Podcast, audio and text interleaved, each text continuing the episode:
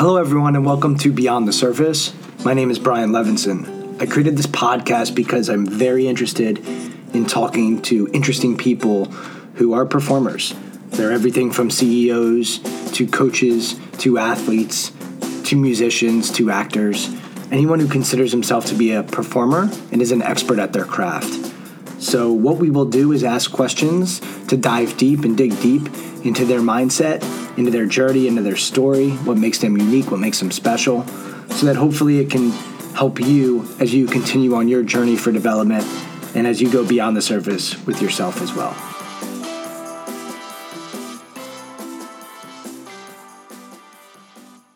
I'm excited to bring part two of my conversation with David Falk to all of you. Uh, in this part, David really gets into his journey as an entrepreneur or as the head of his company uh, when he had broken off from Donald Dell's company. And we will talk about that journey and that process and what that looked like and lessons learned along the way. We will also get more in depth into David's mindset and how he looks at the world. Uh, we'll talk about his preferences and, and things that he prefers over others. He'll also get more into detail about some of his clients and the decisions that they had to make and how he guided them in those decisions. Lastly, I think one of the big things that was a takeaway for me was that David really became a coach and a mentor to a lot of his clients. And I think today, really, David values himself as somebody who can give advice and give sound advice based on his experience and his uh, breadth of knowledge. So I hope you enjoy this conversation with David Falk on Beyond the Surface. I left the one on my own, and the next. Did you? Did you? Because I know for me, growing up in my house, my dad always worked for himself. Not always, but for most of his life, worked for himself. So there was always a appreciation for entrepreneurship or the ability to not have to work specifically for one boss. Uh, did you ever have a dream for yourself to work I, for yourself, or did that not matter to you? It really didn't matter because I was doing the one thing I always wanted to do and I loved. And when I left on my own in 1992, I was working for Michael Jordan, Patrick Ewing, James Lofton, Boomer Esiason, John Thompson. You know, I mean, I was living my dream. You're good. And the fact that I wasn't working for myself really didn't matter that much. Even the fact I wasn't making a lot of money didn't matter. I was I loved what I did. I was very happy.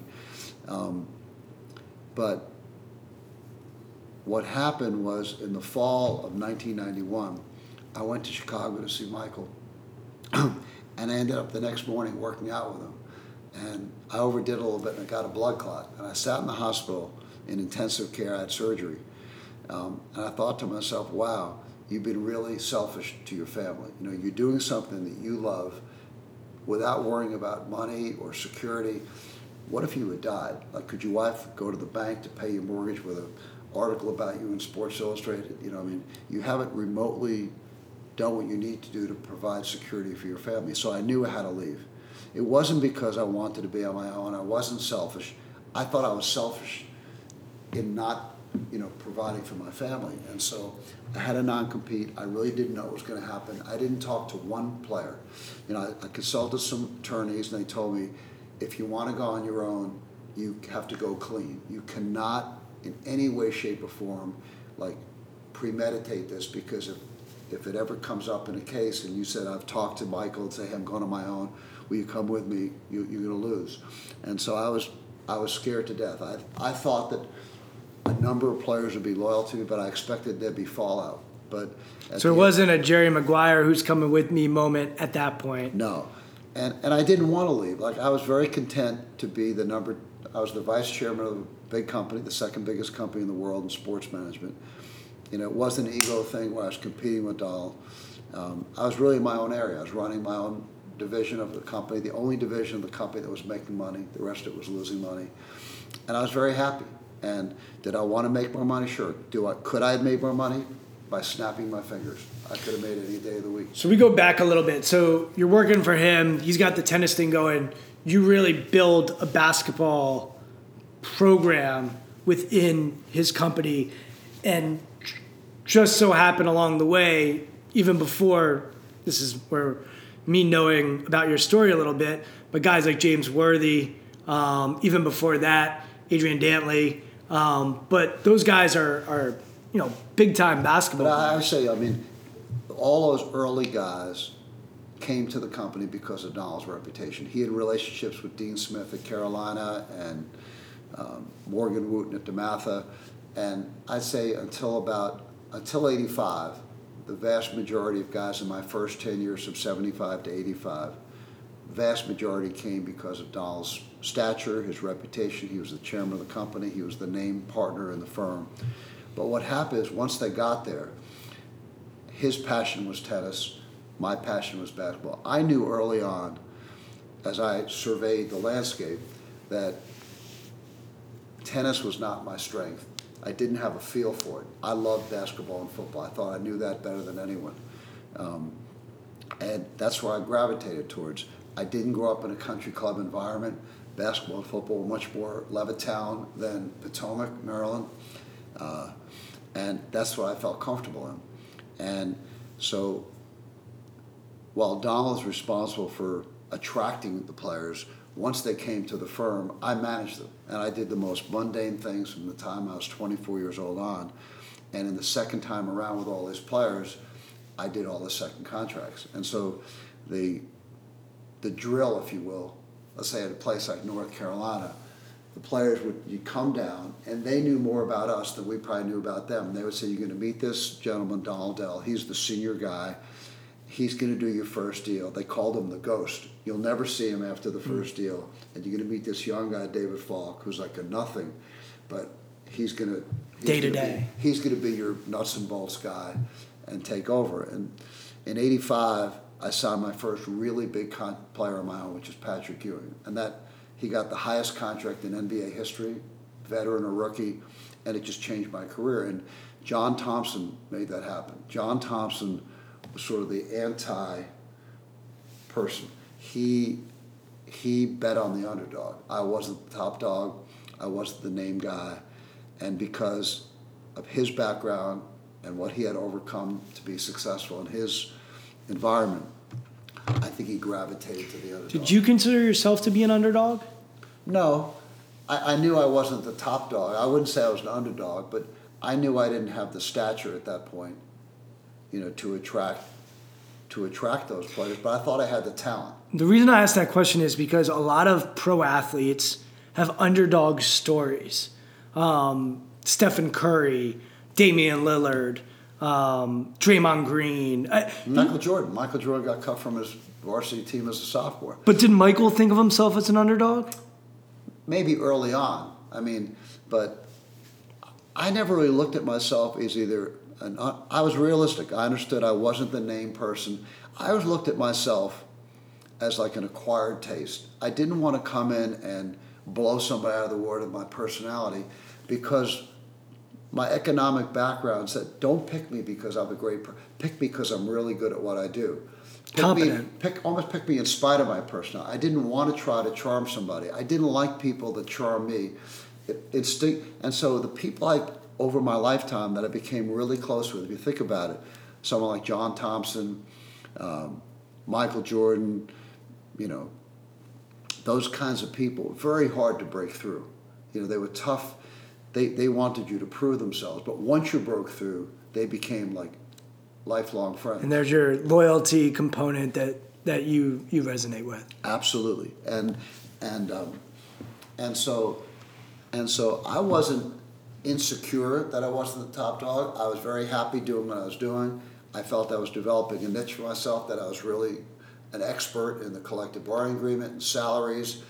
I think that long before the term analytics was invented, I learned when I was 24 years old that if I walked into Red Auerbach's office, who's the, probably the greatest GM in history, or Jerry West's office, uh, who's probably the greatest talent evaluator in history, my idol in basketball, and a person I consider a dear friend, I'm not going to give them my theories on basketball or my analysis of a player. They're going to laugh me out of the office. They've forgotten more about that stuff than I knew. So, in order for me to develop uh, a position of respect and credibility, I had to come to the table with something that they didn't have. And so I developed a view of players, not how good they were, but what was their economic impact on the team.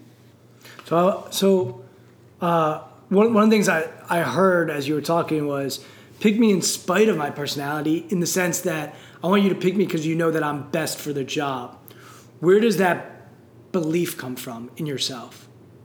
Confidence. I would I would use the word confidence. You know, I, I as I look back, I didn't do this intentionally, but I would say my first five years of working with Donald Dell was like an apprenticeship.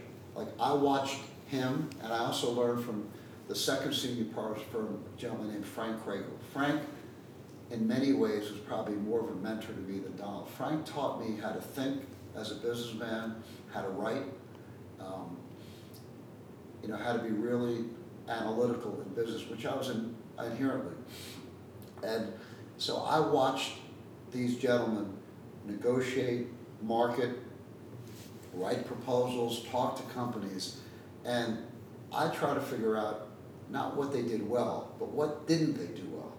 And I think I, I was one of these people that I didn't want to be like Donald.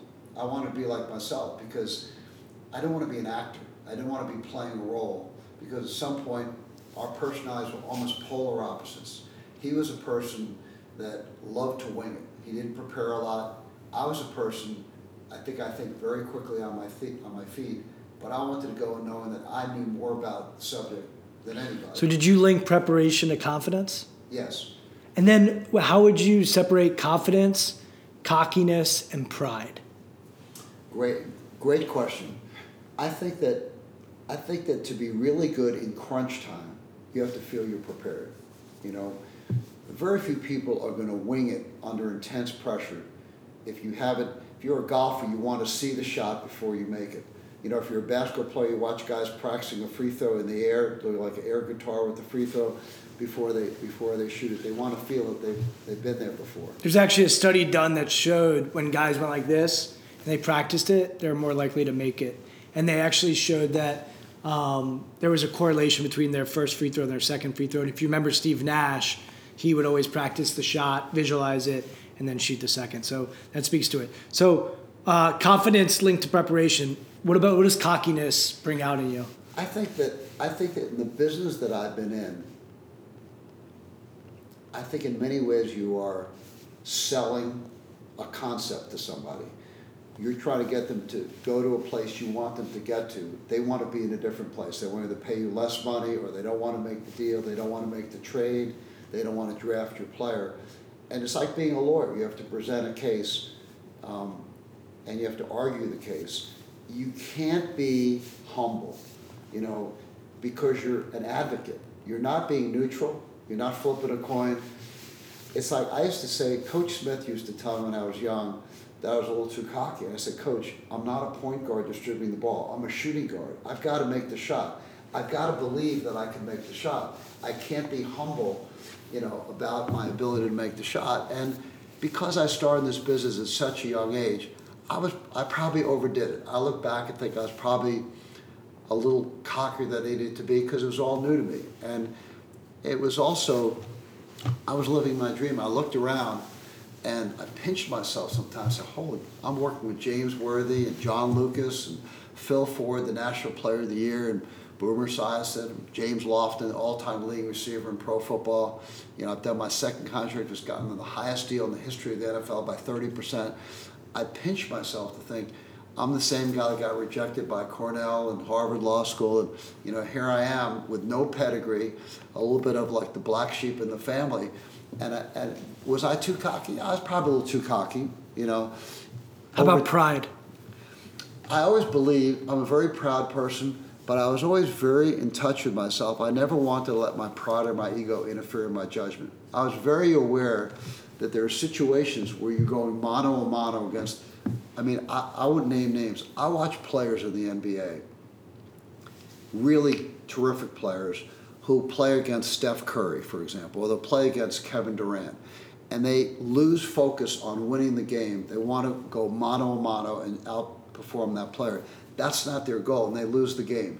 And so I was very conscious of the fact that I didn't want to have my pride or my ego interfere in my performance. And that's a very hard thing to step back.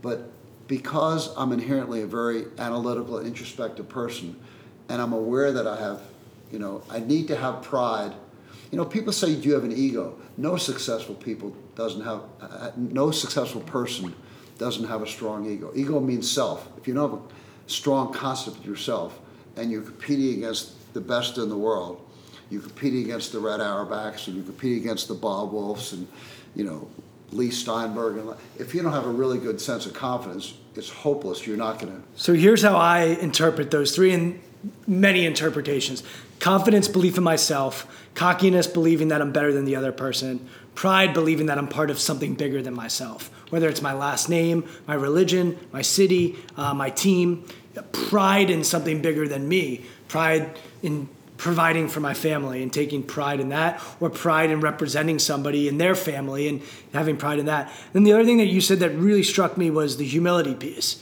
Um, I believe that you need to be really humble when you're preparing. And that's what you talked about is like, I knew I, I always wanted to come in prepared and I knew I had to, I knew every option and really study it. And that, if I'm humble when I'm preparing, then yeah, if I'm a little bit cocky when I'm performing, so what? show me a great athlete who doesn't have some narcissism. Uh, show me an elite, great athlete, uh, whether it's Floyd Mayweather, Michael Phelps, Michael Jordan, Serena Williams.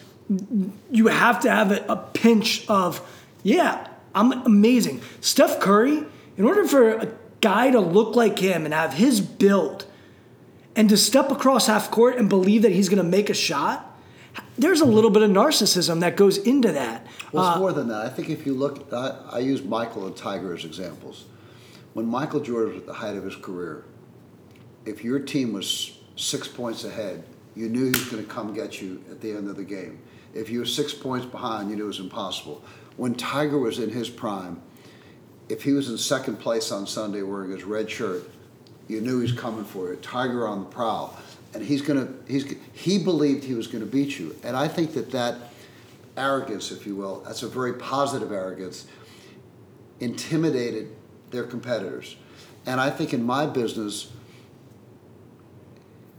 it wasn't a sense of Uh, cocky is the wrong word. We had a track record, and in the day when you could negotiate all the contracts, there weren't a, there wasn't a rookie wage scale. There were no maximums when Patrick Ewing made 50% more money as a rookie than the highest paid veteran in the history of the NBA, Jabbar, made before he ever dribbled the ball. He made three times more than Olajuwon made the year before as the number one pick.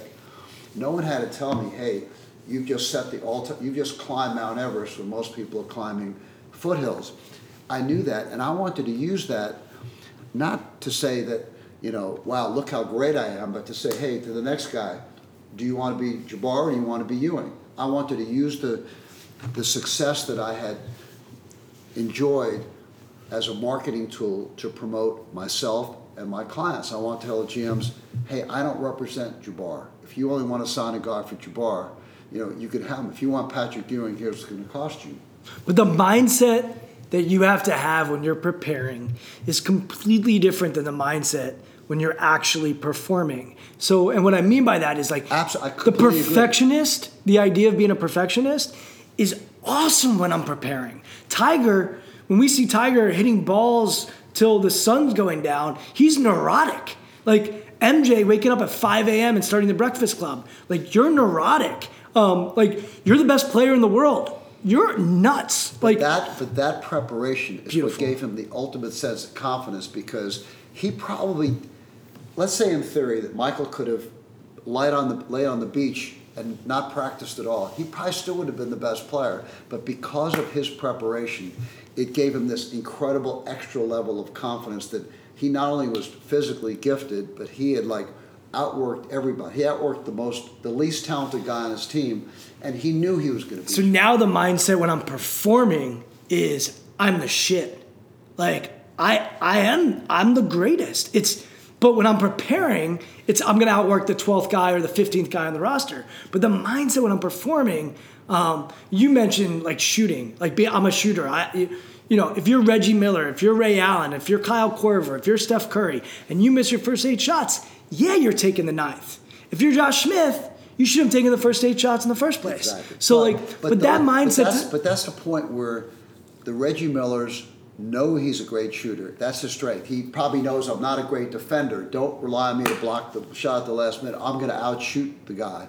Whereas Mutombo or you know someone else, you know, DeAndre Rodman. Jordan, you know, a person who's really successful has to play to his strengths. You have to improve your weaknesses. But at the end of the day, there are very few people in any walk of life that are great in everything. Athletes, if you know, I hear people oftentimes say, "Oh, he's a great scorer, but he's not a great defender." Well, so what? You know, the guys are great. DeAndre Jordan, not a great scorer, but he's first team All NBA defense. You know, if you build a team, you have the people that do that complement each other, and I wanted to have a team of people around me always that complemented my skills. Um, but I wanted the players to know that you can objective, like before analytics, look and see what the guys are making. If you're a player coming out, if, if Sampson makes $920,000 as the number one pick in 1983, and Elijah makes 1.2 million as the number one pick in 1984, and Ewing makes 3.2 million as the number one pick in 1985. If you're Brad Daugherty in 1986, do you have a choice? That, that's not a choice. You know, you're gonna you're gonna pick based on the track record. Just like if you're looking at a stock and one stock has gone up tripled in the last year, and the other stock has stayed flat, you're gonna pick the one that you think is, has the best performance. And so when I say that I didn't want to sell my personality, it's not because I don't think I have a good personality, I can't get along with people, but I think personality is a very subjective determination. You might like women who are blondes, and I might like women who are brunettes, but if someone has 1,600 other college boards and you're applying for a job, you can't dismiss the fact that that person has hit the highest level of. So I don't know if you know this, the San Francisco Giants, who have been one of the most successful organizations in the last 10 years, um, they have something called merit-based perform playing. So the whole thing, playing time, is purely based on merit. So anyone that goes, and Bruce Bochy, who's the manager there, is seemingly as an outsider a very simple guy. Um, he's not this big personality, this charismatic Pete Carroll, uh, you know, type of guy. Um, but people know when they go to the Giants, he's going to play the guys that are going to help them win games. And it's so simplistic. Well, look but at Bill Belichick it's right I to mean, your job. I think they have the best. I think New England has the best organization in professional football. I think San Antonio is the best organization in professional basketball. I don't think you'd say that Paul, that Gregg Popovich or Bill Belichick are like, you know, charismatic personalities. They're great at what they do, and they don't try to wing it. They, they win on preparation, insight, instinct, um, and, and so And merit. It's merit based. and and they hold people accountable. Yeah. You know, and and I I tell my clients I'm responsible. If I, if I don't do a good job, you can fire me. You know. But we're going to be very consistent. We have a track record for 42 years of doing at the highest level for the best players. That's not a coincidence. So I want to pick your brain a little bit because you've been around so many great athletes in basketball and football. So I want to know James Lofton, Boomer Esiason, and Michael, uh, James Worthy, Alonzo Mourning, Juwan Howard, Dikembe Mutombo, Patrick Ewing, all the uh, Mike Bibby. Uh, You know, you can go through the generations, and I think today we're obsessed with this term millennial and this label that there's this group of people these days that are all millennials, and you have to treat them this way because they were brought up this way. And I have an issue with it because I'm born in 1984, which is a year that I know is an interesting year for you. Um, but I'm labeled a millennial because of my age. And I think about race, class, gender, familial uh, upbringing, um, sexuality, all these factors that make us who we are, and where millennial fits into my list of who I am as a person, I think is pretty low on that list. Um, but I want to bring it back to the athletes and find out give me some common themes or some common things that you saw in these elite performers who most people listening to this will never interact with. And you got to see an up close, personal uh, perspective on them and throw in the coaches as well because being around guys like John Thompson and Mike Krzyzewski or Tommy Amaker, um, they also are performers to me. So, can you sort of give me examples or stories that speak to the mindset of those people? Sure.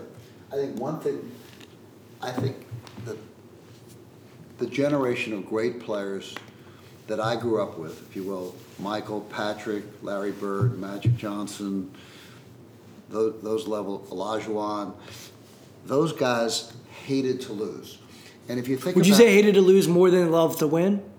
Because that's a phrase that I hear from athletes a lot. I think they wanted both, but I think that culturally, if I could paint a picture, if you look at players like Bill Walton, won 88 games in a row in college.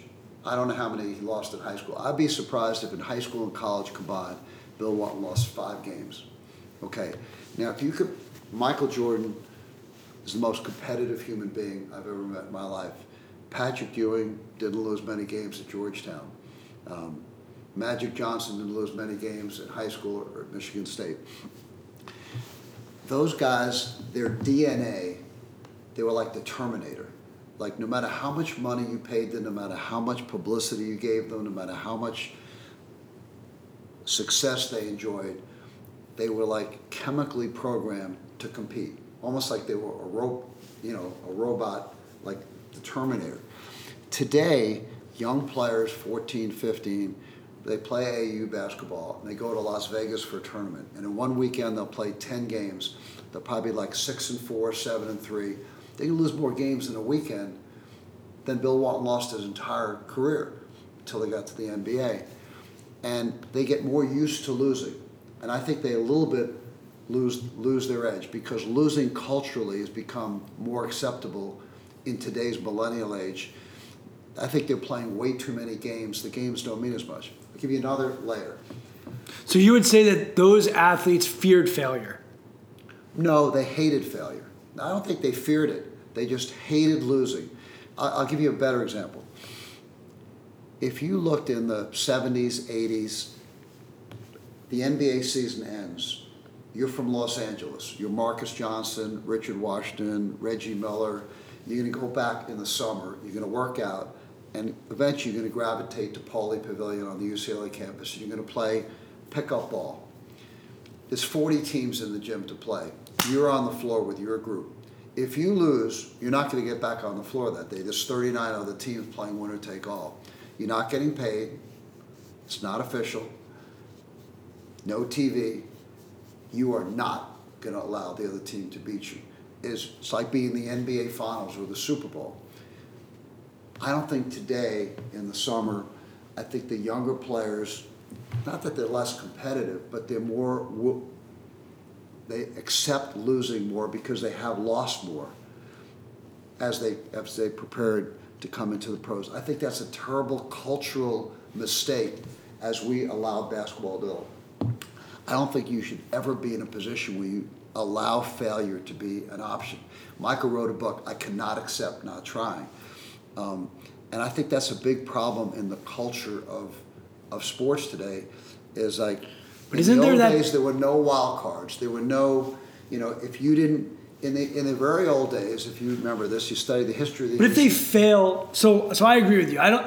I don't think. I think we have glorified failure into being okay, and uh, I We've think. allowed it to be, okay? I'm not saying we've, I don't know if we've glorified it. We've allowed it to be an acceptable. well, like option. Silicon Valley would say, fail forward, fail forward, fail forward. If you if you go to those, But it's different if you're innovating. If you're innovating, you, you, but if you're on that court at Pauley or you're at the court at the Urban Coalition at Dunbar High School in Washington, D.C., and you're Moses Malone and you're playing, you lose, you're out. You're not going to lose. This, it's not just kiss and giggle summer.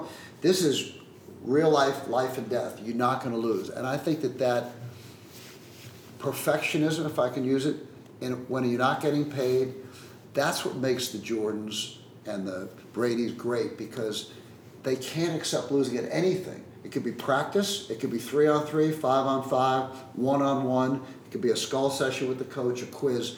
Everything is a competition, and they're not geared to fail. Now, they're not going to win every game, but the idea of losing is so foreign to their mentality. They are what I and I think if I can draw an analogy without sounding unreasonably egotistical, I can't perform on the basketball court, but in my, on my court, on the business court, I think that my best players my best clients, the greatest coaches, saw in me that I had a level of perfectionism. I wanted to be the best.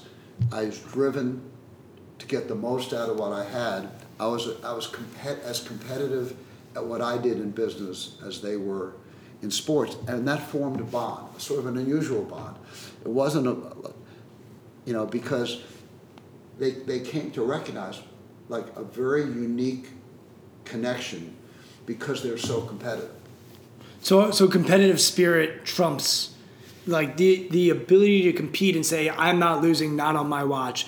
You would say would link all that would be a common thread that we would stitch together between the great athletes that you Absolutely. Competitive I think, spirit. I think that they took it upon themselves to not allow their team to lose, whatever it took, whether it took making a great pass if you're Magic Johnson or hitting the last shot over Bryon Russell if you're Michael Jordan or making the impossible pass if you're Tom Brady or a great run if you're, you know, Gale Sayers or Jimmy Brown.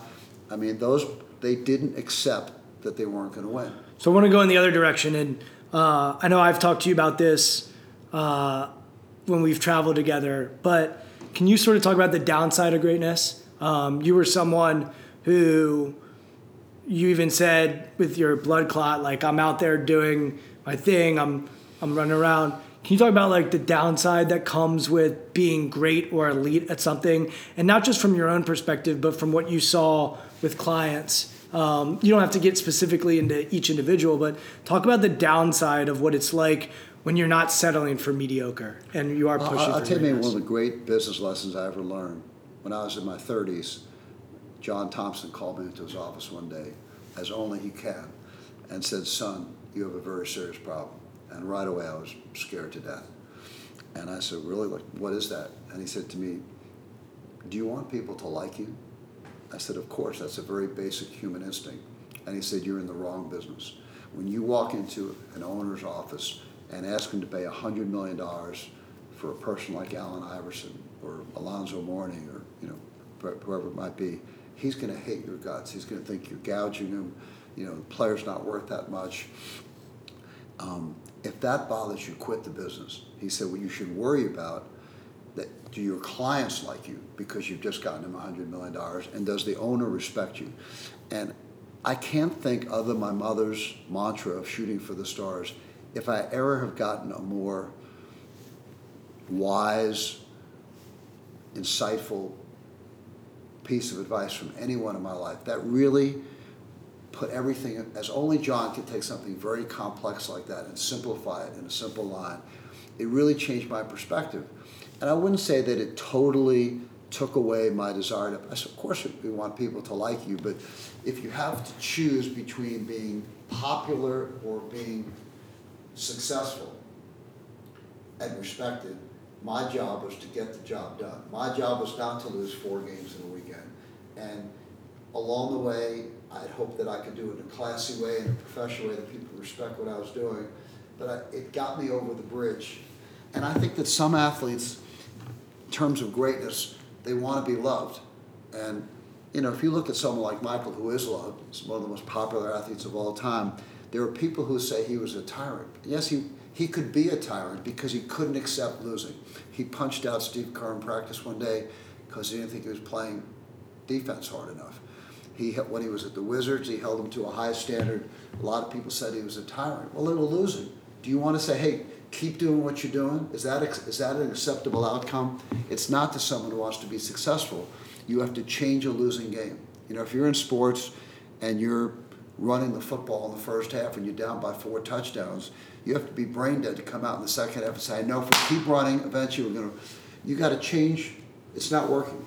And I think that, I think that great athletes have to learn that when you get to be the best, a lot of people are going to try to take you down. There's a human nature. You're going to be in the crosshairs of all sorts of criticism. People who don't know you, don't know what your motivations are. I used to be amused when I read sports writers who said, David's really greedy. I was making $230,000. I was hardly greedy. Money didn't really matter to me. I was living my dream. You know, other people would say, uh, you know, you're this or that. Now, it wasn't a question of being egotistical. They, did, they never even ever spoken to me. They didn't know what made me tick. The money didn't make me tick. didn't make me tick when I wasn't making any money, when I was making 13000 and it didn't make me tick when I sold my business for a lot of money. The fact that I was living my dream, like that's what made me tick. The fact that someone like Michael Jordan would stick with me his entire playing career as I went from pros, Dell Craighill to ProServ to Fame, SFX, Live Nation, back to Fame. His loyalty, like I wanted to kill for that guy because he supported me, as did John Thompson and Coach K and Patrick. Yeah, that was really special to me. That gave me, if I needed more motivation, I really didn't. I was pretty motivated. Like I thought, wow, these guys have really put their trust in me. I've got to come through. You mentioned the word love and that everybody wants to be loved. What does that word mean to you? To me, I, would say that I know I'm in a business that it's hard to be loved universally.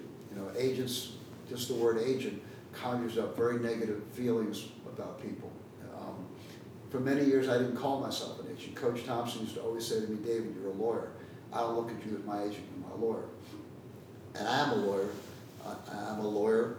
Being being an agent is something I think I probably spend less than 5% of my time doing.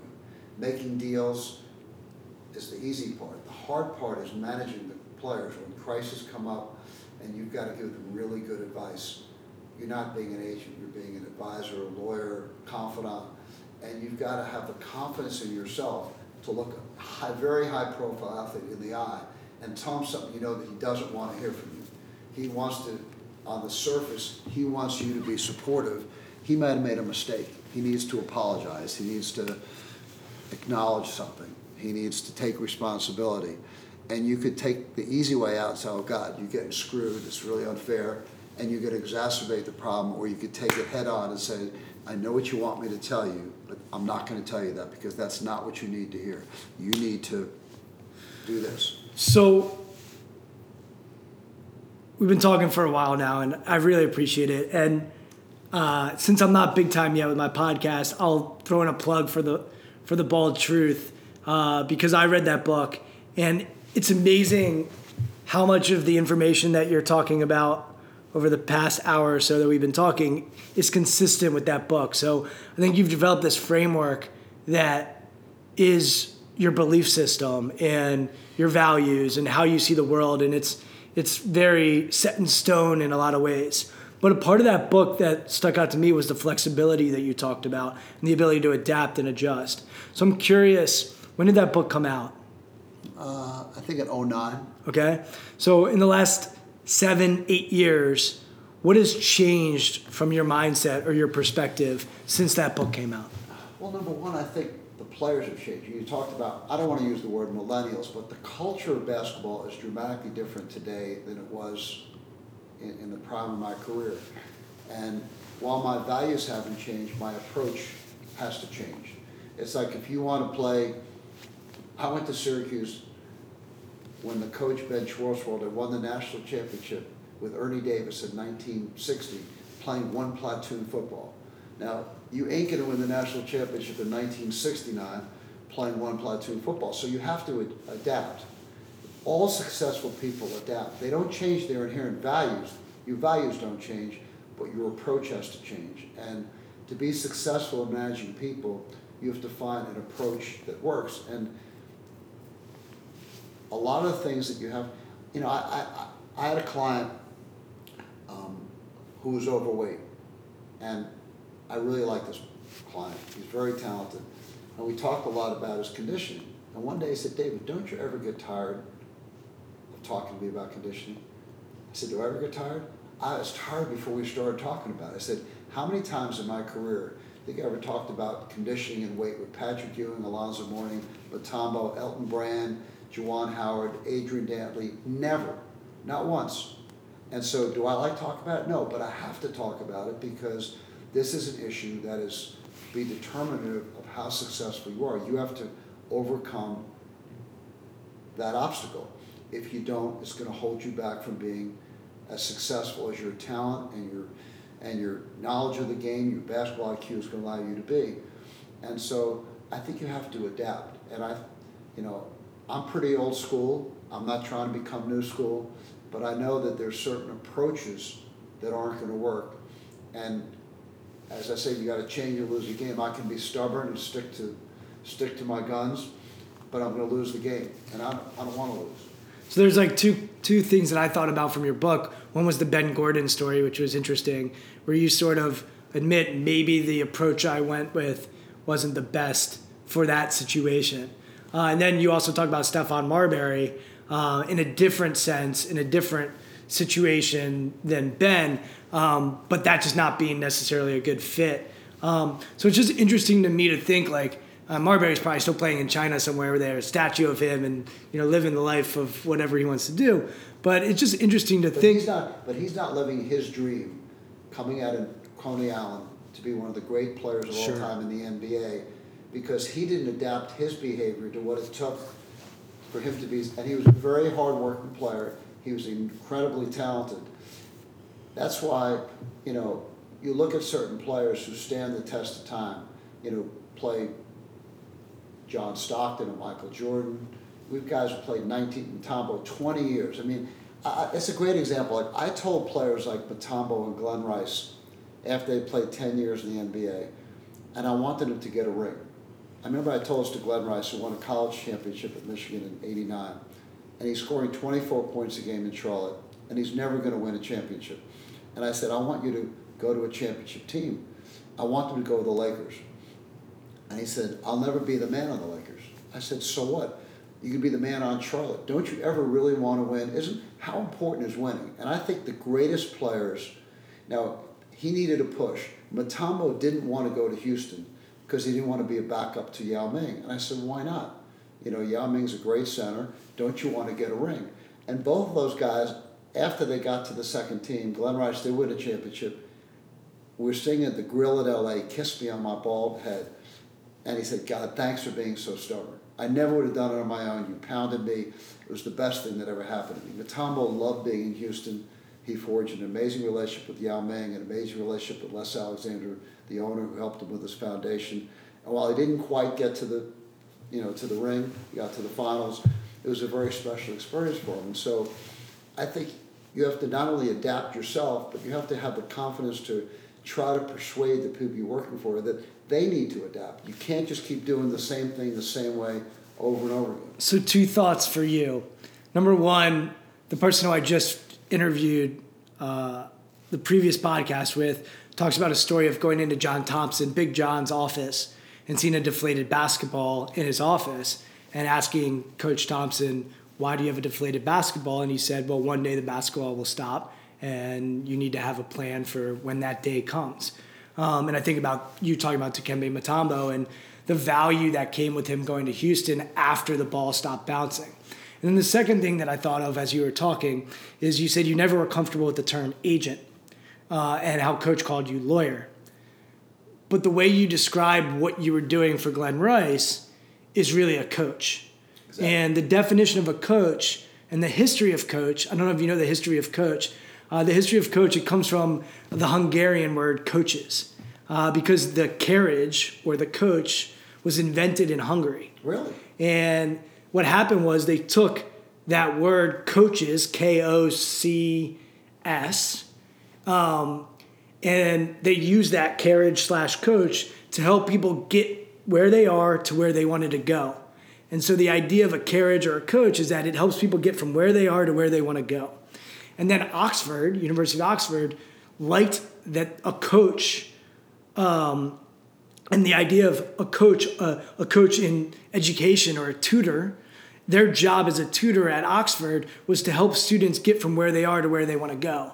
And then the word coach got adapted into life coach, uh, obviously uh, um, athletic coach, academic coach. Um, but I think about your story about Glen Rice helping him get from where he was in Charlotte to where he needed to be in LA to win a championship was very much what a coach does. So I'll leave you with that. I know people call me a coach uh, with the teams that I work with. Some of them call me coach, and I'm sure Coach Thompson or Coach K uh, would say that that is such an endearing term. I would imagine, other than father or dad, uh, the word, the name coach is something. So I'm going to knight you with being a coach. I, I want to end because we've been talking forever, and I know the two of us could probably talk for hours. I, I make my living talking. You might have to open up a bottle of wine and, and keep it going. Sure. Uh, but what I want to do next is something I call preferences. So I'm going to put you on the hot seat and just ask you preferences on what you prefer. Uh, and how you see the world. And we've addressed some of these, so it'll be fun. You're not allowed to look at them.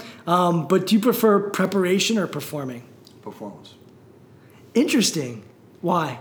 Because because I take preparation for granted. I'm always going to prepare. That's not an option. That's a given. And I, I want to feel the preparation will allow me to perform. If I prepare but I don't perform, then I didn't. I'm missing something. Do you prefer do you prefer yes sir yes sir guys or why guys? I'm so I prefer what? Yes sir players Yeah. or why players? I think that when you're when you're competing, I think there has to be a certain level of respect and willingness to sublimate your ego and personality to the good of the team. So you have to be willing to buy in. Um, but I don't expect anyone to have blind allegiance to things they don't believe in. But I think that if everyone's questioning the coach, you're never going to Would you say you're a why guy or a yes sir guy? Uh, I think I'm a why guy. Yeah, I mean, you go back to your childhood with mom and dad and that relationship, and dad really wanting you to be a yes sir guy, and mom having the patience to say, no, it's okay, like, let me explain this to you. Um, but I agree with you. I don't think the world can all be why guys, and I don't think a team can be filled with why guys.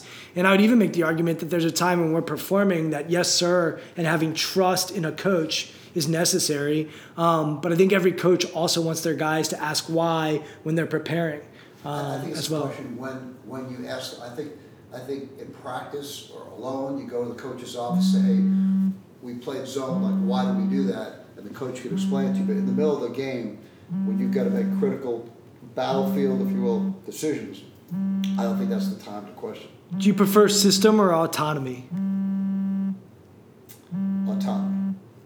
Do you prefer the most valuable player or the most improved player? Most valuable player. Yeah, there's an element to you that that really appreciates the spotlight, and I don't mean it from a uh, ego standpoint, but yeah, put that spotlight on me and like give me I'll give me that. why. I I think that I think that in almost every walk of life, you want to find someone who's a difference maker. That, that, that MVP is the person that's going to make a difference. And people spend a lot of time talking about someone who's an average person that went from being a five to a six. And I, I really respect people who make the most of themselves. But when you want to win, you want the person that's going to be the biggest. I know in my own life, you know, I look at people who really made an impact on my life. My mom, number one. I say as a male, I've said this many times. You know, I probably learned more from John Thompson as a mentor, an advisor.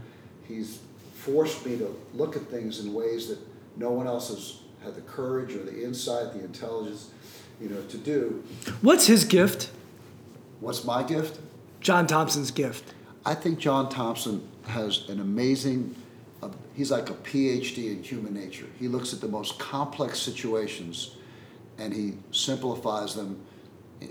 He looks, he simplifies a very complex situation in a way that's very understandable to anyone at any level. It could be a player, it could be a business person.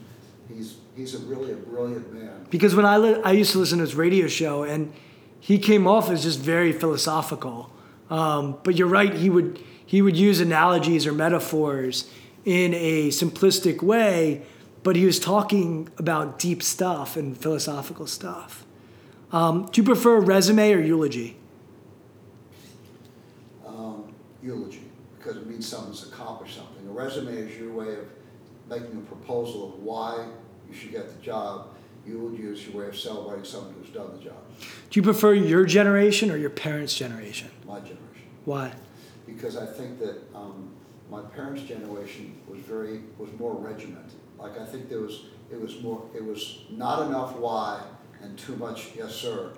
Um, I think our generation questioned a lot of things and opened up new vistas, new horizons. There's more of a sense that we can accomplish things. That my parents' generation, coming out of the depression, was more like holding on to what you had as opposed to trying to claim new territory. Prefer positive feedback or negative feedback? um, positive feedback. I think really successful people analyze themselves and find out their weaknesses. Um, but I think I think you really need to be in the, the right mindset to, to perform. Would you say you're your own harshest critic? Absolutely. So, like, you know, if you talked about people saying in the newspaper David Falk's greedy or this or that, but you felt like when when you looked at things that you were the one that was your own harshest critic. I'll put it this way. I, I say this without trying to sound dramatic. I never made a deal in my life that I think I could have done a better job. You know, there are times you realize enough's enough. Like I reached a certain level of maturity when I got into my 40s, when you realize like, you know, if you got a million, maybe you can get a million one, but the cost of the extra hundred is going to be so negative to your client. You're squeezing the blood out of the grape, uh, you know, and you have to learn when to stop. But um, I always felt I could do better. I was always very critical of myself. I think that's what made me good. Like I, I was never satisfied, and that's also a weakness because when you work with other people, you know, those really high standards. It's like a, it's like why great players generally don't make great coaches because they can't begin to understand how the players they're coaching can't do what they're asking them to do. Sometimes they're just not capable of it. You have to adjust your expectations, and I know I'm a very demanding person because I demand a lot of myself, but most people don't have the confidence some people don't have the talent to perform at that level. I look at satisfaction as being different than complacency. Um, and I think complacency is the enemy of success. No question. And the moment we become complacent, we're not moving forward, we're not learning, we're not growing. But satisfaction, like, no, I think we want to feel a sense of satisfaction, like a sense of accomplishment. That's why positive feedback is so important. You have to, you know, the most fun paragraph in my entire book for me. When I got done writing the book, the publisher asked me at the end of every chapter, which had a, a you know a theme, to write like four or five like Falk facts, and I did it just totally spur of the moment. The best one, I wrote that the last Major League Baseball player to bat 400 was Ted Williams over 60 years ago. It's considered one of the most iconic records in all of sports. Now, if you analyze it, what it means is that 60% of the time that Ted Williams came to the plate, he failed to get a hit. Learn to define success. You know, if you got a, a 40 on a test, you'd be failing. But in baseball, 400 is stratospheric.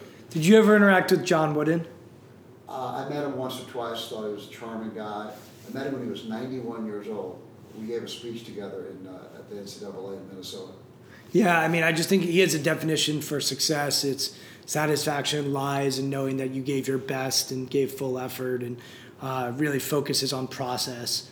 I mean, I love the Teddy Roosevelt quote where, you know, the man in the arena whose face is marred by dust and sweat and blood. I think we live in an age today where everybody wants to be Siskel and Ebert. They may know nothing about, I mean, I'll give you like a great example, and I don't say this to be defensive. Like, here's my theory. Like, I'll give it to you an analogy. Tiger Woods in his prime goes out on Saturday, the next to the last day of the tournament, hits the ball the best he's hit it in five years. Everything that could possibly go wrong. He hit hits one, goes, hits the pin, bounces off the pin and goes in the water. He gets a double bogey. He hits a sprinkler head on the green, uh, the ball goes in the water. He shoots a 74. Wakes up the next morning and all the sports writers are like, gosh, Tiger's really off today. And he thinks, are you freaking kidding me? Like, do you even know anything about golf? That was the best I've hit the ball in five years. I had freaky bad luck. Sunday goes out in the finals, and the exact opposite happens. He just can't find the stroke, but everything that went wrong the first day goes right to schedule. This time he hits the sprinkler head, it goes in the cup. He hits the cart path, it bounces on the green, and he shoots a 69. And they write Tiger's back. He writes, "Why do I even bother reading these guys? They don't even have a clue to what's going on." In my career, I look at I look at a situation a couple years ago. We accepted the qualifying offer for Greg Monroe because he didn't want to go back to his old team. if he got a if he got an offer from a free agent team, the old team would match. And so we didn't ask for any offer sheets. And all the sports writers are, oh Falk's getting so old, he can't even get an offer for Greg Monroe. And I, I look at that and say, like, are you kidding me? Like, Do you think we try to get an offer? If we want him to stay on his team, we just would negotiate a deal with the team. Like we're capable of doing that. And you realize that they don't even understand, the people who are critiquing you and evaluating you don't even understand what you're doing. And if, if you let what they're writing bother you, it's wasted energy. You almost have to totally ignore it um, and do what you believe in, whether they agree, disagree. Like, what difference does it make? Greg Monroe knew exactly what we are doing. His coach, John Thompson III, knew exactly what we were doing. We had a strategy, we fulfilled the strategy. He became an unrestricted free agent and had four teams offering the max that he could choose whichever team he wanted to go to. And so a lot of times the criticism, being in the public eye, intimidates people from doing what they really believe because they, they don't they can't stand the criticism. It'll be interesting to see what happens over the next 50 years. I thought I was like nobody will ever want to become president because who knows what's on everyone's smartphones. But I think the last presidency might have might have changed that a little bit. Uh, I really wonder whether Donald Trump really wanted to be the president. Or he wanted you to see like how far he can take it. The pressures and it's, it's going to be a very interesting four years. It will. Uh, do you prefer culture or talent? Culture or talent? Yeah.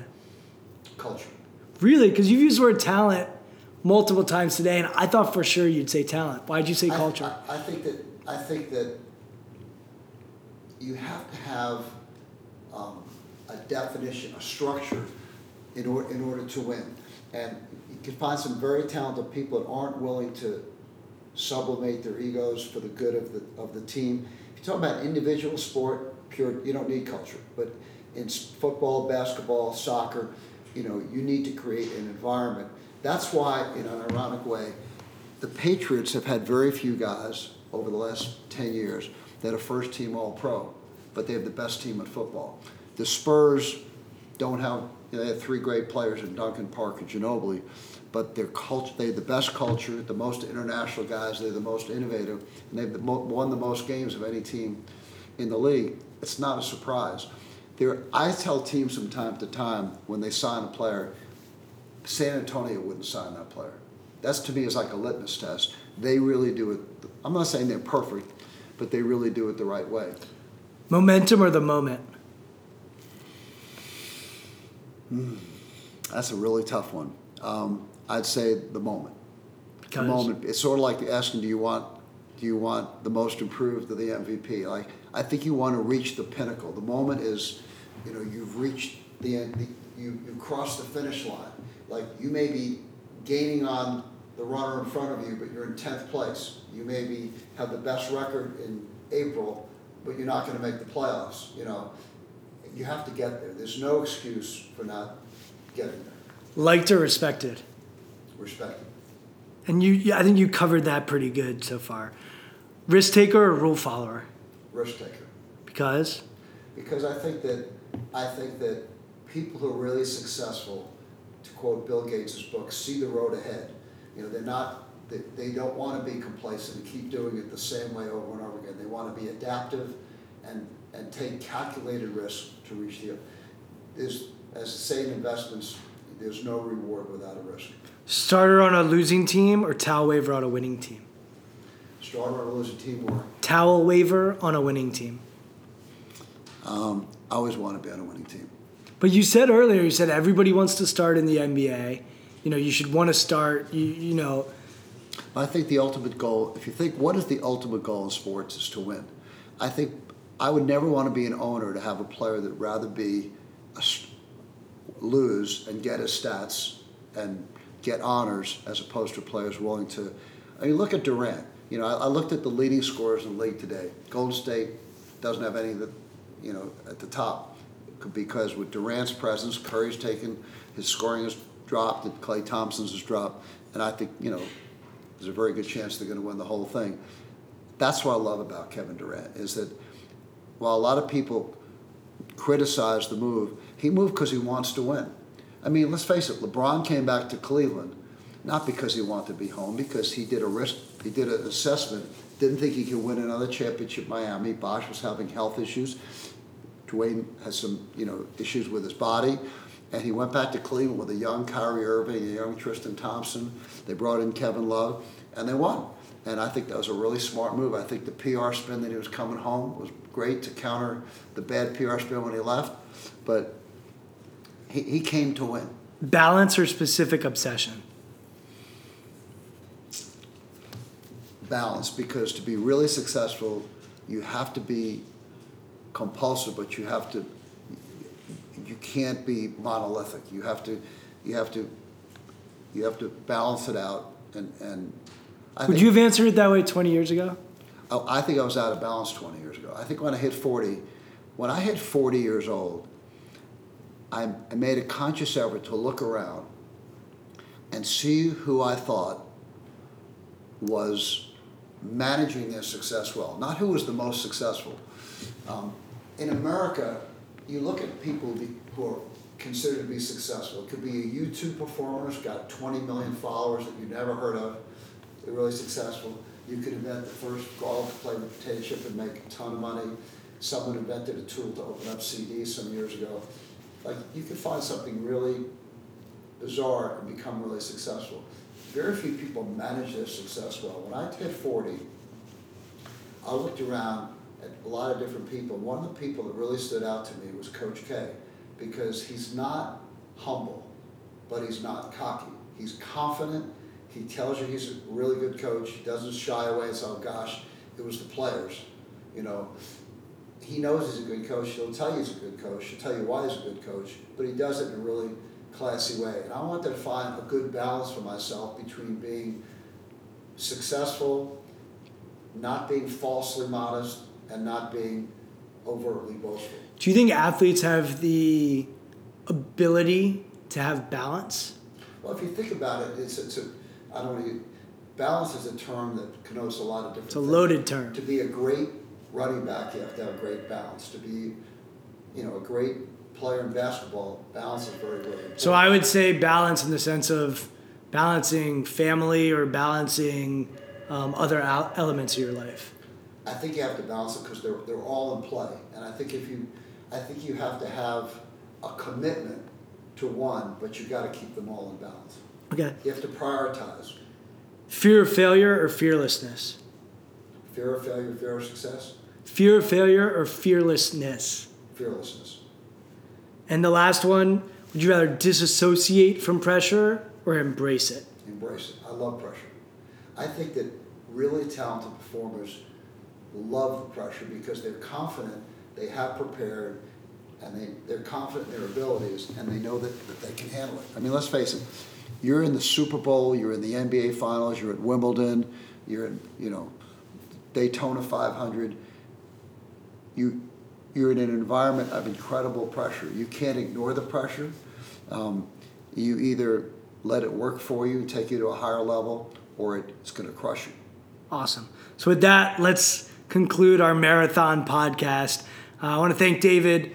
Uh, as I mentioned, his book, The Bald Truth, has all kinds of great stories, ideas on negotiation. Um, it's, it's, it's a good read, it, it's an easy read. So, check that out. And, David, thank you so much for your time. Wow. So I hope you enjoyed both conversations with David Falk. They're different conversations, even though it was one thread of consciousness. And I really loved the heart of both of these podcasts where David starts sharing how he sees the world and his mindset and his approach. His journey was fascinating as well, and how he grew up and the way that he grew up, but really getting into the nuts and bolts of how he looks at his job and how he can do his job really well. And he he spoke to his converse about the conversation he had with John Thompson and how that sort of shifted the way he saw the world. And you know, two things that were takeaways. One was shooting for the stars and never for, settling for being mediocre, which he drew from his mom. But then the other point where John Thompson walked him in and said, "Your job isn't to be likable. Your job isn't to be um, this." great personality. Instead, it's to do a really good job. And the ability to put away your own ego or your own personality to just focus on doing the job resonated with me. And I think there's times where I think all of us want that desire to be well liked, and that may not be what the job calls for. I know when I talk to a lot of coaches, they talk about, hey, I just need to do what's best for my guys. And sometimes it's a boot in the ass, sometimes it's telling them what they don't want to hear. I think that's where I really connected the dots to view David as a coach. I think he'd been around, you know, some of the best coaches of all time, specifically Coach K and Coach Thompson. And I think he learned a ton from those guys. And I think the big takeaway for me was this notion of I need to prepare my ass off. And then when it's time to do my job, I need to do it regardless of how others may see me. And he knew that being an agent, sometimes he would have to ruffle some feathers and that his job wasn't always to be the most liked guy in the room. And that's why I always recommend David Falk to anybody who is looking for representation because David is not going to care about if he upsets a general manager or a head coach um, he, or a player. He is going to figure out what does that person need to hear and how can I express that information to that person to represent my clients to the best of their abilities. And that to me is what a great coach does. So uh, for me, listening to David talk, I really got a better understanding that he is a ter- terrific coach. And people say negotiator, agent, uh, whatever you want to call it. But at the end of the day, I think David really has become a coach. And I think that is probably where he gets most of his fulfillment. So, with that, uh, I'd like to thank David Falk for coming on the Beyond the Surface podcast. His book, as I mentioned earlier, The Bald Truth, is definitely worth picking up and giving a read and can give you more insight into some of the amazing stories that this guy has had along the way. Uh, it, it, really is a easy and, and, and great read, and there's plenty of takeaways in there as well. So thank you all for listening. I really appreciate it. Hopefully you are enjoying these podcasts. I'm still learning along the way how this works. Uh, hopefully the audio is okay. I know that's something that I'm still figuring out, but I appreciate anybody who has taken the time to listen to these. I know they're long form, but that's the only way that I know how to do this. So thank you so much for listening, and we will talk again real soon.